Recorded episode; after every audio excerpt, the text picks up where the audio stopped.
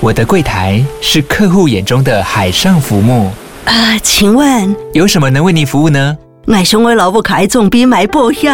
没问题。不过我讲需求讲不清楚，你慢慢来。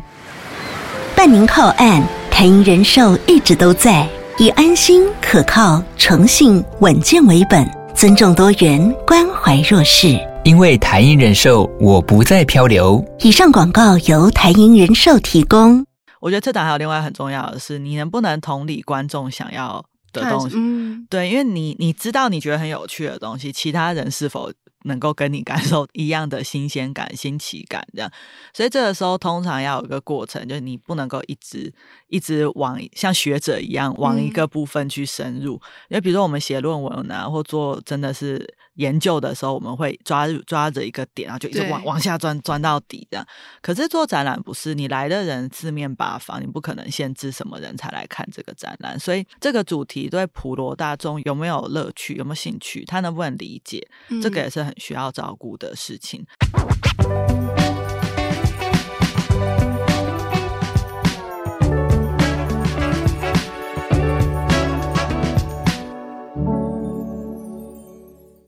在设计里看生活，在生活里找设计。Hello，各位设计关键字的听众朋友们，大家好，我是艺兴，欢迎大家收听策展新鲜事单元。今天的节目，我们邀请到了策展经验相当丰富的曾令礼设计师来和我们分享策展作为当代沟通的方法跟工具，他如何创造空间、建立氛围，去诉说一个完整而创造共感的故事。让我们欢迎大白老师。Hello，各位听众，大家好，主持人好。那其实老师所带领的偶然设计，在过去几年经手非常多。多知名的策展作品，包含二零二一年台湾文博会的花莲馆，还有新竹中央公园，二零二一的卷卷林，二零二零的台湾灯会，以及北美馆的公务所等等。那非常擅长透过空间以及大型的装置去建构氛围跟传递讯息。那相信这跟大白老师自己的建筑系的背景也相当有关系。那首先就想要来跟老师聊一聊，说，呃，您觉得空间至于策展而言的重要性是什么？因为其实每一个人都很可以体会什么是。空间，包含我们现在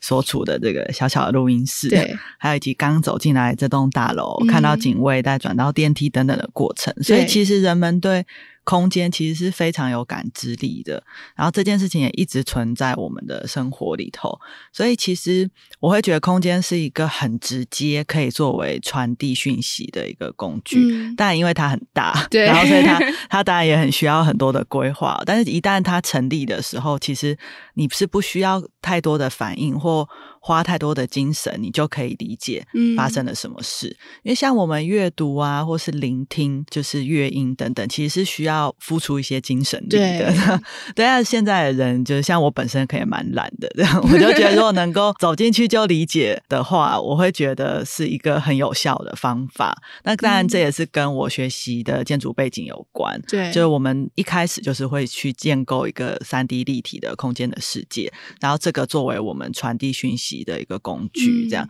所以当我开始跨足到这个策展领域的时候，我也都会先去想空间的事情，嗯，对，等于我会先有有内容的理解，然后会试图去理解说，那他有没有什么机会用空间的形式来传递一样的资讯，然后所以人一进来的时候，他不需要。太努力，他就可以先理解第一层我想传达的一些概念或一些可以理解的叙事，然后接下来才慢慢的进入到比较深的内容。那我觉得是跟之前的训练很有关系。嗯，因为其实说空间这件事情是人的第一直觉嘛，你走进来，你不需要去透过暂停阅读或是暂停聆听的这个动作，你就可以马上感觉到，哎，我现在进入了某一个我刚刚来的路上不同的一个场域，没错没错的那种感觉。嗯那我也还蛮想要问，建筑系背景这件事情带给你日后在进行空间设计啊、艺术创作，哪一些你觉得是还蛮意外的养分？嗯，我其实是在开始加入一些策展的工作之后，才发现原来。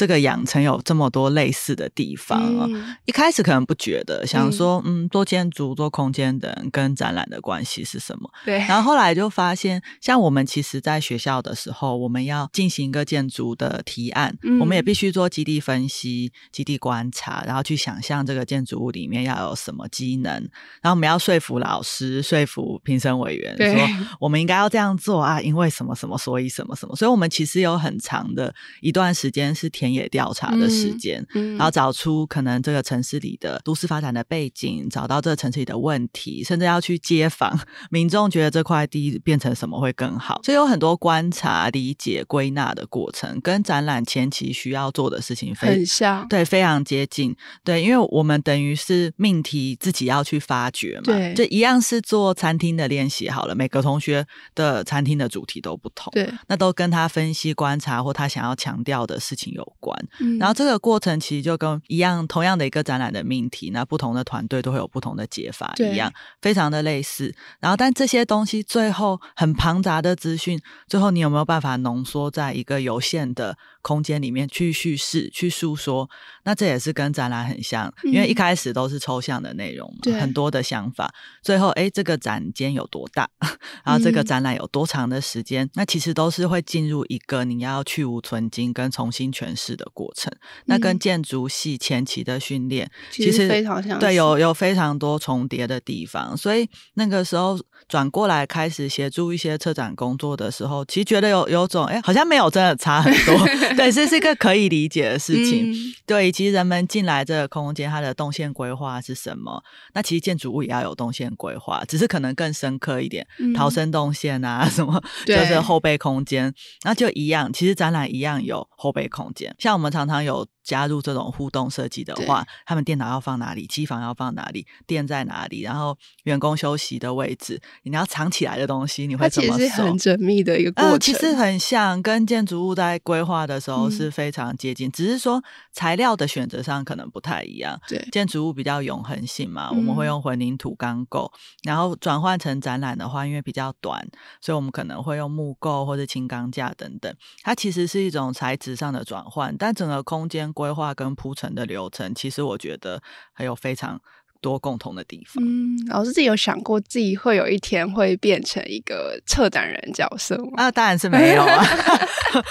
就是，因为我不知道你们知不知道，我一开始其实完全没有没有觉得会往这个领域过来。嗯、其实是二零二零年新竹设计展的时候，嗯、那个时候我们是跟志奇七七的简讯设计的团队搭配，因为他们刚好他们团队里比较没有空间类型的设计师这样子，所以他们在进行这个展场到后期的时候会需要有一个团队可以加入。那那因为我们刚好在新竹，然后所以摄影院就很希望我们。在地人的角色，一方、嗯、一方面就近也比较好帮忙这样子。那因为周青主人呢，当然就就是看看，而且想说，哎，又不用做内容，只要负责把空间建构起来就好。也是你们熟悉的领域，对，所以就是以这个角度就是介入这样子，嗯、然后慢慢发现，哎，其实这件事情没有想象中的差距那么大。嗯，对，然后也发现说，比如说，呃，像格式设计，就王耀王耀邦老师，他也是建筑背景的，没错。对，然后因为我们是要开始做展览之后，才比较认真 去去看发生了什么事情的。嗯、对，这几年的展览就发现，哎，其实蛮多空间人其实都有踏入这块，对，都有踏入这个领域。嗯、那我们因为本身又比较之前比较多做艺术装置嘛，所以我们也会如果有机会的时候，会把一些艺术装置的元素带到展览里头。嗯、对，然后作为另外一种呈现的方法。那目前为止，就是大家的反馈也都还不错，这样子。嗯从二零二零年到现在，呃，前前后后也过了两年时间。那老师，你在这个过程里面，你觉得策展这件事情对你个人而言迷人之处在哪里？迷人之处，我觉得是因为展览它会有一定的活动量，或者是宣传性，嗯、所以就会你会在短时间内会有很多人前来，然后一起理解。或聆听整件事情发生的原因，这个是可能我们平常可能做完一个空间比较不会去感受到的过程，因为我们做完可能就交付给业主就离开了。嗯、对，可是展览是你做完之后，你还要在那边哎继续的解说、嗯、呃导览嘛，对或者继续的去观察大家使用的状况，然后跟民众互动沟通、介绍等等。嗯、然后这一块我觉得蛮有趣，因为那是以前建筑的领域比较不会。不会碰到的部分，嗯、因为我们空间做完，可能任务就结束了。对，对，但展览的话还有很多后续的延伸，嗯，对，包含你怎么诠释，然后会有很多人有有不同的问题这样子，然后还会举办刚提到的活动等等，你会看到表演团体在你的空间里如何使用，然后 会会自己亲眼看到很多不同不同的使用的面貌，我觉得这点是蛮有趣的，那个反馈是很直接的，就哦，而且因为展览很快嘛，你就会发现，你可以很快的发现说，哎，当人这么多的时候，空间里会发生什么样的状态？然后人很有趣，他自己找一些角落坐下的，对，就是这一些很有趣的观观察，其实对我们空间创作者而言是很有意思的事情。哎，那我想就是插出来问一题，就是在老师这么多策展作品里面，就是你作为策展人的角色，可能当展览正式开始的时候，你也参与其中去观察这些呃人怎么跟我们的空间互动。这个过程中，你有没有觉得，或是你有没有遇到一个你觉得最特别的经验？是哎，你观察到某一个观展人的跟你的空间的互动方式，你觉得很有趣，或是你得到了某一个很特别的反馈，是让你觉得记忆深刻的？啊、我觉得可以举举两个，二零一七年的公务所跟二零二一年的花莲馆，嗯、我都有观察到一些之前没想到的事情呢。其实那个时候，公务所在喷大量雾气的时候，嗯、很多人都很紧张，包含我们的馆方北美馆都觉得一定会跌倒，然后一定接下来一定会有很多纠纷，有人跌倒。然后花莲馆因为比较暗，对，然后又有石头，地面又有高低差，那时候他们也说一定会有人跌倒，就摔在你的石头上，然后到时候要想办法解决纠纷。但很神奇哦，就是这两个活动都没有人，跌倒，就算有跌倒，可能也没说，就是 就是没。有产生那种纠纷啦，嗯、因为雾气或幽暗呐、啊、高低差产生的这种困难，我就发现人其实蛮有趣。人发现有一点点危险性的时候，他自己会放慢脚步。前提比较像是你不要给他他无法预测的风险，就突然出现一个洞，嗯、可能就掉下去。可是他一开始就发现事情好像有点看不清楚，哦，开始喷雾了，他自己角度就会变慢。对，然后他意识到高低差的存在，然后就不至于在雾气里头。失足这样，然后花莲馆也是一样的，它很它比较暗，然后又有高低差，但是因为一开始大家就发现有点暗，他发现远方好像有石头尖尖的，嗯、大家就自动放慢脚步。不太会有人在花莲馆或公务所里面大量的奔跑推挤，因为大家自动会进入一个慢速的使用状态。所以我们当时很担心的这一些事情，最后都没有发生。那当然也可能有幸运的 成分在，我不能说这就是一个对的做法，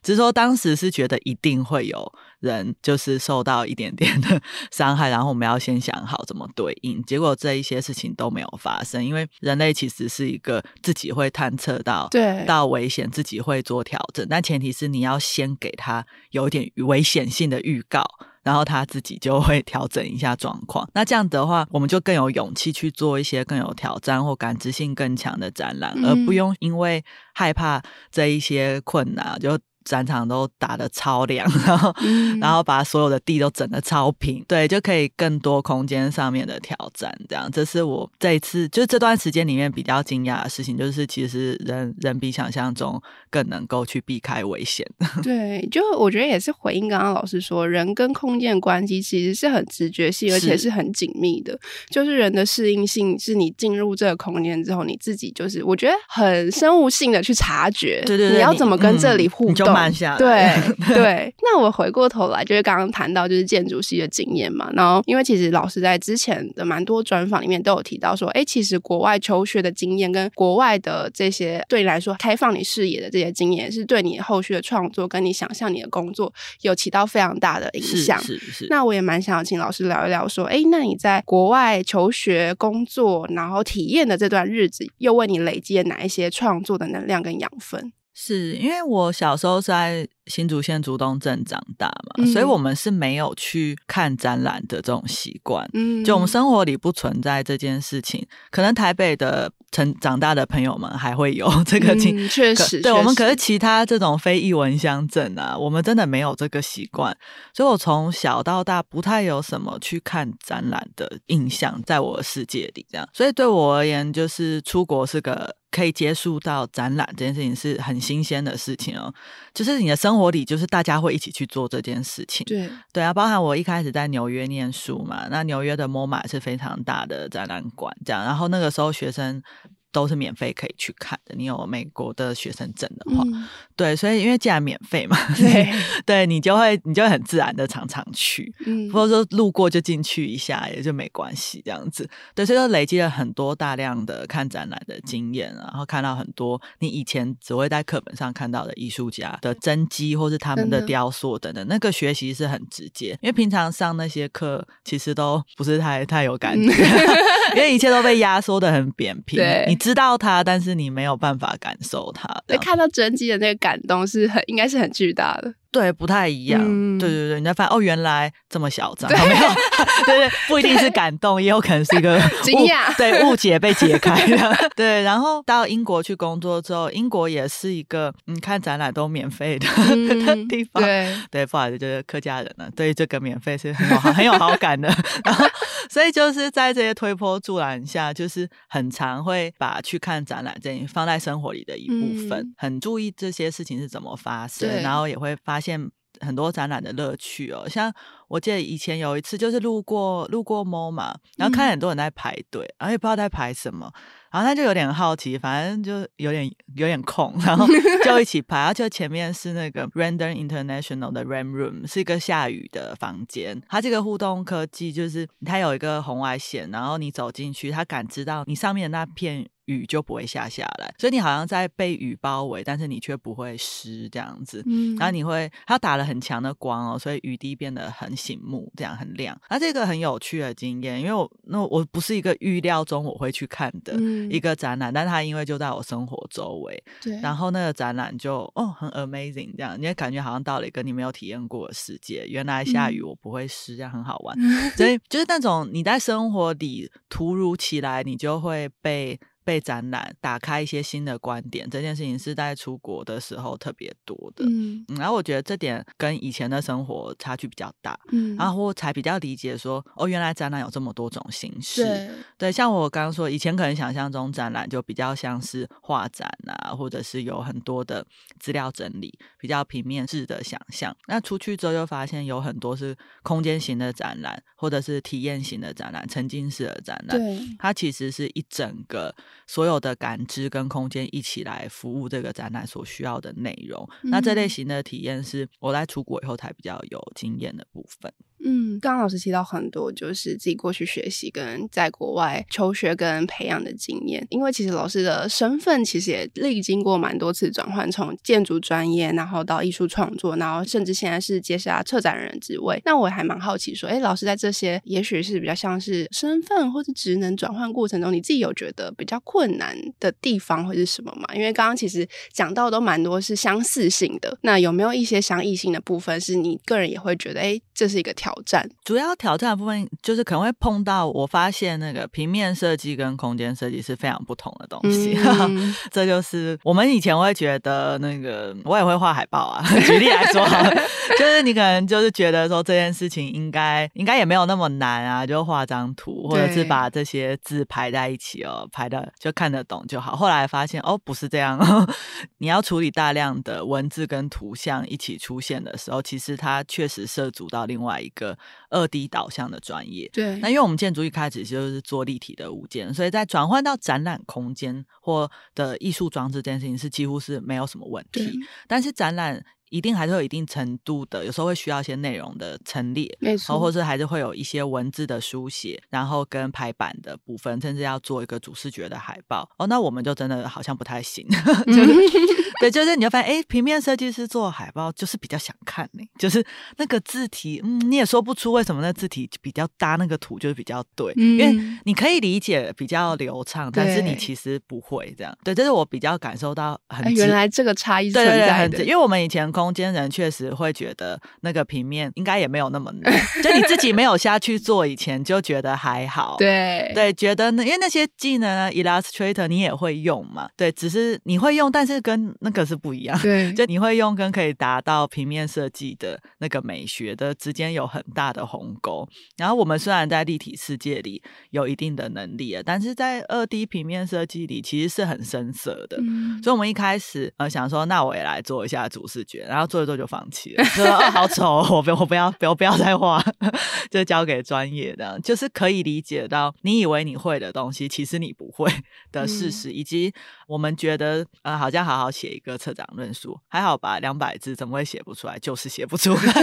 就是你对文字的掌握的精准的能力，其实。你知道，但是你不见得有办法做一个很好的书写，或那阅读起来的流畅性、民众阅读起来的连续感等等的，其实都是另外一种专业。对，所以在这部分是后来就可以感受到自己的缺乏跟不足，嗯、那以及可能要借助他人的专业来辅助的部分。其实这也显示了策展这件事情，它是一个集合的事情，是是它不是只是靠一个空间团队就可以完成，它甚至没错没错，对它甚至还要可能跟刚刚老师提到容纳平面设计的专业，然后文案的专业，然后如果它是一个共同的展的话，它可能各个不同的艺术家、设计师也要进来去参与这件事情，没错没错，所以。相对来说，在也许沟通协调，或是分工，或者是怎么把大家的专业一起集合起来这件事情上，对于策展来说是更重要的事情。没错，对。那我想延伸来问说，就是老师怎么去看策展人这个身份？你怎么去定义他？策展人是一个，也许他的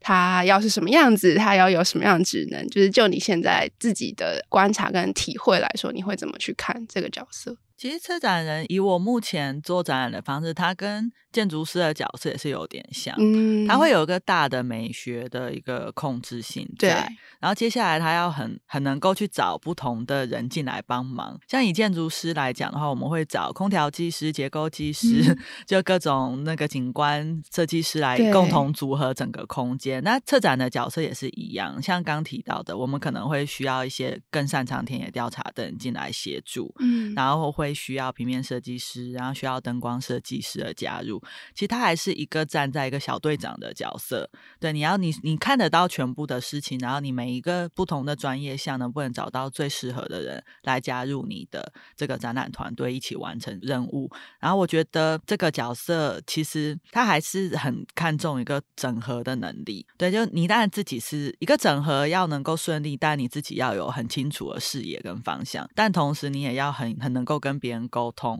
然后让大家想象的东西是一致的。然后一起往同一个方向走，所以即便不是空间型的展览，它还是会需要一样的能力，就是你如何整合不同的专业一起前进。嗯，那老师觉得你在担任策展人这个角色的过程中，你自己认为就是也许可以举一个经验来分享，说你自己认为你曾经遇到最大的困难是什么？然后当时是怎么解决这件事情？最大的困难应该还是预算吧？预算永远是大家最大的困难。对啊，其实没有。假设没有预算的困难，很多困难都不是困难。这样说是不是这样？这样说太直接。那我要怎么来很 回？就是我觉得最大的困难一样，就是虽然通常我觉得最大的困难来自于预算。那接下来的解法就是你要如何让大家在他可以控制的预算内，在有限的资源里面去完成大家想要的成果。这样没错没错。我觉得这个沟通跟协调当中是最难的，因为我们一定都是找。优秀我们喜欢的团队进来，那每个团队都有他在意的事情。对，那可能在这一局里面，某一些部分会被放的比较重，他们会得到比较多的预算。嗯、那某一些部分要怎么样做删减？对对，这当中的沟通协调，我觉得是最最需要智慧的地方 的。对啊，你要说是困难，我倒也不觉得是困难。嗯，对对，而是就是可能会是一个比较花时间的部分。对，就是作为一个沟通协调者，然后每一个角色之间的桥梁，就是策展人的角色好像是这样。对，因为你都是每个优秀的人都希望他的这个这个受到重视，对，然后就是有很好的表现。嗯、但在有限的分配下，你如何调整？那因为其实之前有看老师曾经在一个专访中里面有强调说，呃，策展的过程中，媒材的选择这件事情并不是最重要的，而是如何发挥创意，提出专属于自己的核心思想，然后把故事完整的传递给观看的人。那我这边也想问说，老师认为透过策展说一个好的故事的关键是什么？嗯、呃，首先你自己得知道 你要说什么。什么？对啊，因为其实这是常常会有的困境啊。因为比如说，因为策展通常也是有一个人找你，然后希望你然后来呈现，然后他会塞给你很多的。可能性的内容或很多他想要谈论的的事情，然后、你自己在田野调查的时候，也会发现很庞杂的资料。那没有人会有办法在有限的时间里面理解全部的事，而他甚至也不需要理解全部的事。通常策展团队接收到任务，起初都会是长什么样子啊？其实不太一定，但是像我们如果是以文博会的这个花莲馆为一个案例的话，嗯、我们其实。得到的是非常抽象的开始，就是我们只知道我们要帮花莲，就是找到一个新的可能文化的讨论的方式，嗯、然后是带到台北去，然后是哎台北的这些观展人也会有共感的一种，哇，很大方向，对，这一种呈现方式。嗯、然后他并不会很明确的告诉你我要，我要谈什么，嗯、我要谈花莲的什么什么。对对，因为他他会希望你开始告诉他，然后他才开始跟你，就机关才慢慢开始跟你对话。他喜欢什么，嗯、或者他觉得这个不用，他们有别的展览会做类似的事情。对对对对，所以你一开始是一张几乎很空白，只有一个大概大概的方向，这样就有也有这么抽象开始。那也会有一些展览，像如果是帮品牌做展览，他会很明确告诉你，他有一个新的产品要推出，有个新的包装，然后他希望重新给大家一个新的意。意向，然后希望借由这个展览让大家知道说我们品牌有个升级的动作，嗯、那就会有很明确他想要呈现的事情。对对，所以这个每一个展览任务来，它的标或它的方向其实都差很多。那接收到任务之后，策展团队填掉的第一步会做哪些事情？其实一开始都是一个很都是大量的采集这样子，嗯、就全部的东西先先看先看先抓过来。嗯、然后其实我觉得策展还有另外很重要的是，你能不能同理观众想要的东西？嗯、对，因为你你知道你觉得很有趣的东西，其他人是否？能够跟你感受一样的新鲜感、新奇感，这样，所以这个时候通常要有一个过程，就是你不能够一直一直往像学者一样往一个部分去深入，嗯、因为比如说我们写论文啊，或做真的是研究的时候，我们会抓抓着一个点，然后就一直往往下钻，钻到底这样。可是做展览不是，你来的人四面八方，你不可能限制什么人才来看这个展览，所以这个主题对普罗大众有没有乐趣、有没有兴趣，他能不能理解，嗯、这个也是很。需要照顾的事情，所以如何把一个深刻的东西深入浅出的传递，然后这个转译就不太一样。所以每个主题不见得要深入到探究到最核心，对对，但是你要有个好的诉说的方式，像刚刚你提的问题，嗯、要如何让它成为一个好的故事。故事对，其实就是转译这些知识的能力。对对对，以及也要很巧妙的避开一些争议性的一些描述。嗯、像那时候做花莲馆的时候，同样的一个传说故事，不同的原住民的族群里面可能都有提到，嗯、所以你就要很巧妙的，不要说是。什么泰雅族的青年，嗯、你就说有一位青年发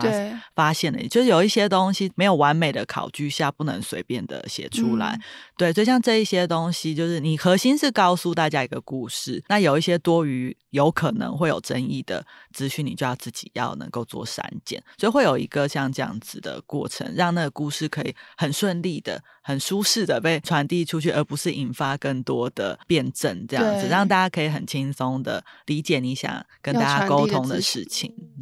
因为刚刚老师有提到说，就是在团队取得策展的任务的时候，可能会有两个面向，一个是主题跟任务很明确，然后另外一个是可能给你一个大方向，几乎是一个白纸的状态，希望你从中先去汲取到你们想要谈的事情，然后我们再进一步讨论。那就老师你自己感觉说，诶，这样子弹性很大的工作模式，跟一个呃可能空间比较小、任务很明确的工作模式，你觉得哪一个相对来说在做策展这件事情的困难度或是挑战性更高呢？还是它会有不同面向的困难跟挑战？嗯，确实是不同面向的。嗯、那我个人跟我的团队，我们是比较喜欢从空白的开始，空白的，空白的发挥的空间，比较有创意的空间。对，但这一个这种模式也有它的风险，你可能会进入一个无限的讨论，嗯、就是无无限的陪公子练剑的过程，这样，因为对。方可能不是很确定他要什么，对，所以你在讨论你提出的过程里，大家就是一种盲测的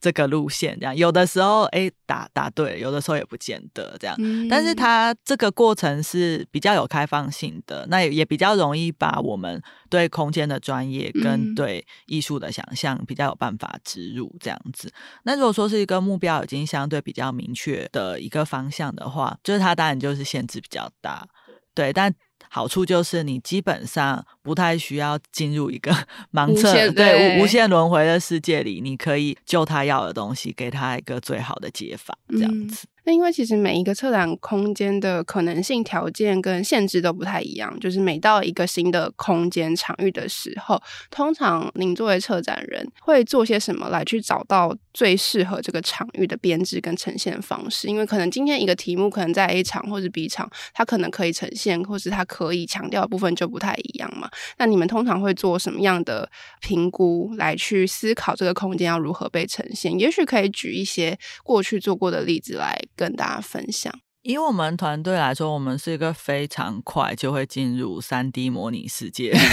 因为是你们的专业。对，所以我们第一时间不啰嗦，每一次都一样，马上就是进行从空间开始，仿佛建筑师的 测绘测绘的活动，一定是先量尺寸、扫描、拍照，然后把材质记录下来，然后就马上先都还没有，甚至还不需要知道展览做什么，哦、我们就先建好这个基地模的三 D，然后太阳的位置。所以其实是从空间先长出来。对，我们一绝对是空间先行的团队，这样。嗯、对，所以这个空间适合讨论什么，是有什么机会，大概可以容纳多少人，可以展示多少内容。嗯、一开始在在我们在那个三维世界里头就已经先抓好，就是一个基本的感觉。那接下来再去发展内容，或在跟业主沟通的时候，会比较有个基准，嗯、也比较不会给他一个其实很不适合这个空间量的一些提案，嗯、因为你有时候提太多太少，都可能对这个空间而言不是很适当，这样，嗯、所以我们都会从空间下手。因为我想问一个问题，就是所有的。展都会先知道空间的状态才，哎，不一定，不一定，不一定，对，不一定。其实常常都是变动的，比如说展区还没有规划出来，对，或者说谁负责哪一个展馆，其实还没有完全决定，嗯，然后就会对我们也就会比较吃力，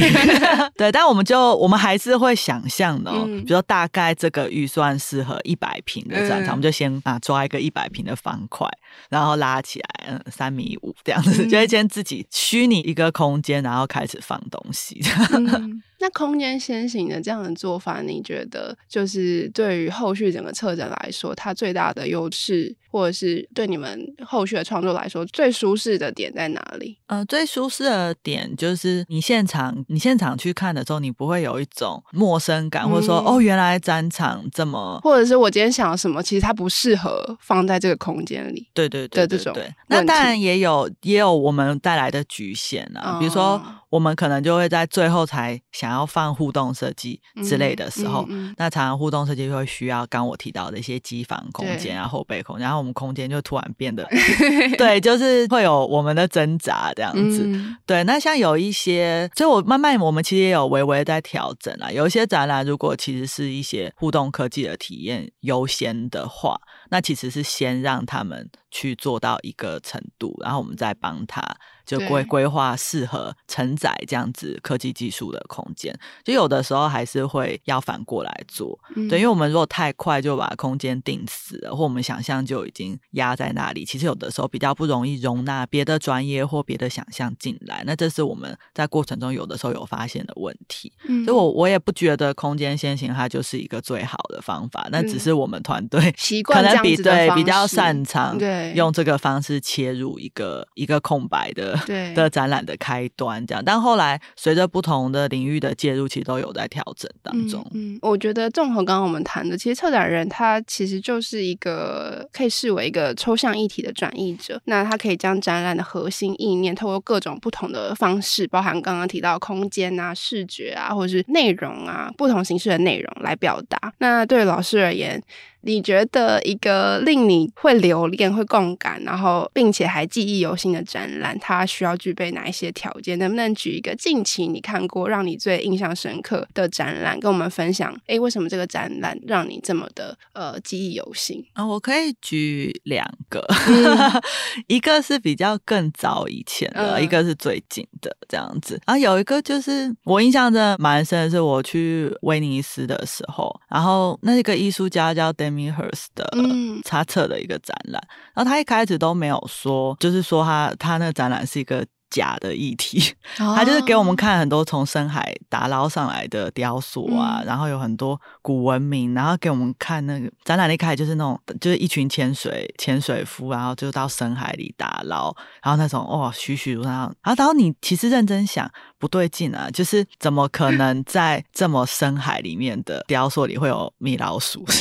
就是它藏了一些就是一些讯号在里头，对可是你跟着那个故事走的时候，至少在展览的。前期，我完美的相信这一切，这个展览真的是，是真的，是真的，它是从深海深深海深海对捞出来的展品，我觉得超酷。然后，可是有我有一些同学，就是他们一开始就知道了，他们先看了文章，嗯、对他们就已经知道了，他们故意不跟我讲，因为我就什么都不知道就去了这样。但我就一直很记得，我前半场的时候是如此的陶醉，然后如此的相信这一切，然后觉得很很 enjoy 一样，然后都把它当真的在那边拍照在看。然后我就觉得，哎、欸，我被骗得很开心。就是，就像 最后看到米老鼠还有那个机器人的时候，觉得哪里怪怪。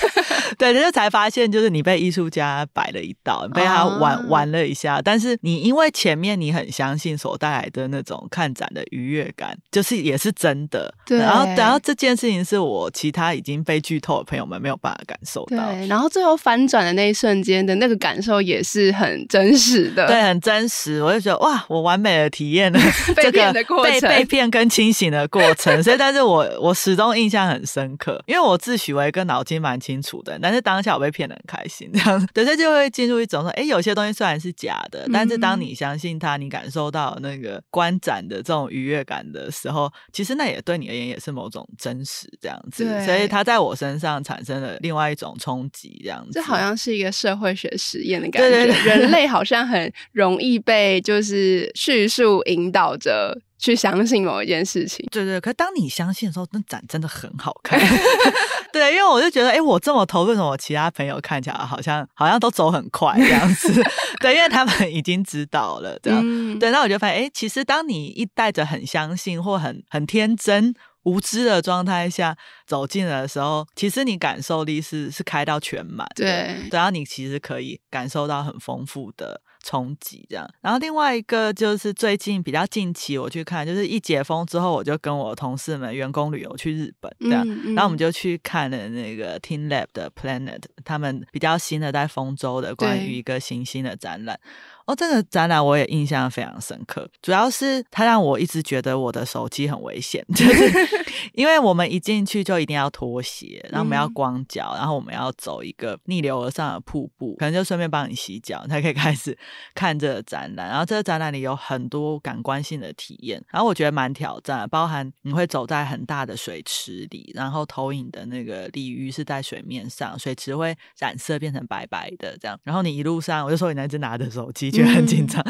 然后那个展览就是很挑战过去的的印象，因为像我提到，我们常常都会很怕危险。对对，很怕公众发生了伤害，发生纠纷。那那个展览，不一开始就是水，然后还有很多不同的软软的这个地面的材料，让你深陷在其中。其实是有一些伤害性的风险，但是我觉得他们都没有在怕这件事情。嗯、然后一样，就是观众其实一旦发现空间暗了，他自己脚步就会放慢。对，然后我自己也是，哎，一发现哦前面有水，你自己走路就会小心，所以并没有产生真正的困境。但那个感官体验是非常强烈的。其实他们有最后有一个互动花园的部分，是用真正的兰花，嗯，然后打造了一个很全面的沉浸式的，就是跟花园共生的一个体验。那我觉得都都非常的惊艳呢，就是就他们在操作这种大型沉浸式的展览，因为他们的展览都拉到尺度这么大，其实里面的空间的处理也非常的重要。嗯，因为他们很擅长用镜面啊，擅长投影，然后擅长去挑战这一个没有边界的的这个观点。那这也是对我们建筑人来讲是一个很有趣的，因为建筑是个常常会决定边界、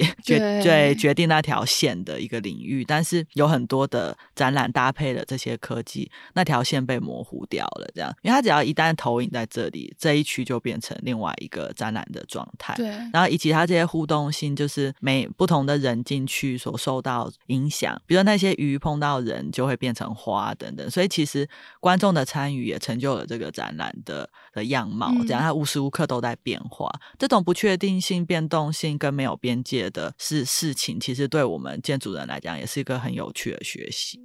刚刚听老师分享之后，我也还蛮想延伸问说，因为其实现在蛮多的展览，国内外都是都还蛮强调体验、五感体验，然后也包含老师刚刚提到沉浸式体验。那你自己在做策展人的时候，你怎么去想象把体验这件事情放到策展里面？呃，要去怎么做它？跟你们这件事情为什么在现在的展览里面这么重要？因为我其实我觉得在台湾看过展，当然现在有很多沉浸式的体验的展览，但是我最印象深刻应该是刚好我这我爸。八月的时候也去了一趟纽约，我也去了一次一趟蒙马然后刚好这一次就是在展一个呃马蒂斯相关的展。然后它是它展览名字马蒂斯的红色房间。然后进去之后，你原本是以为那是一个马蒂斯的画的集结的一个展览，但后来发现就是它是一个沉浸式的空间。是然后马蒂斯不是有一幅很有名的画，是他红色的工作室里面，他画他一些花瓶啊，跟他的几幅作品在他的画里。然后他就是把那个空间，把那幅画放在正中间。然后你看过去之后，他就建造了一个马蒂斯的红色房间，然后把他这幅。画里面的所有画的真迹都挂在里面，嗯、所以你的视觉就是看到这幅画，然后延伸出去就是真的，就是他的房间。然后我觉得那有两个冲击是：第一个是就是这个空间感很强烈，然后你仿佛沉浸在画里面；然后第二个，第二个就是跟老师刚刚讲的一样，就是我真的看到这些真迹，嗯，就是一次的摆在我面前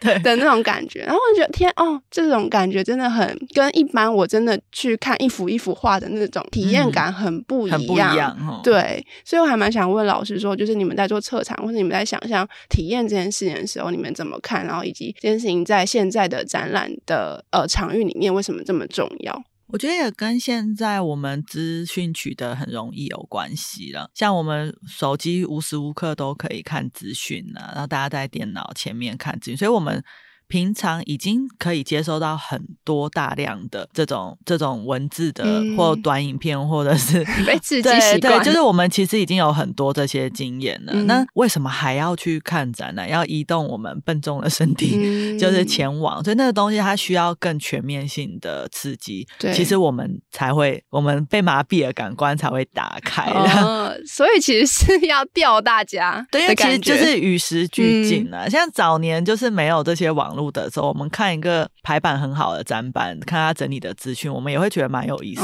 的。嗯、确实，对，因为你平常在家里没有这个东西，但因为现在太容易，就是设计精良的网页上看到这些资讯，所以你要移动到实体空间里，你会想要看到这以外的事情。对对，所以其实就是一起被 push 往前走。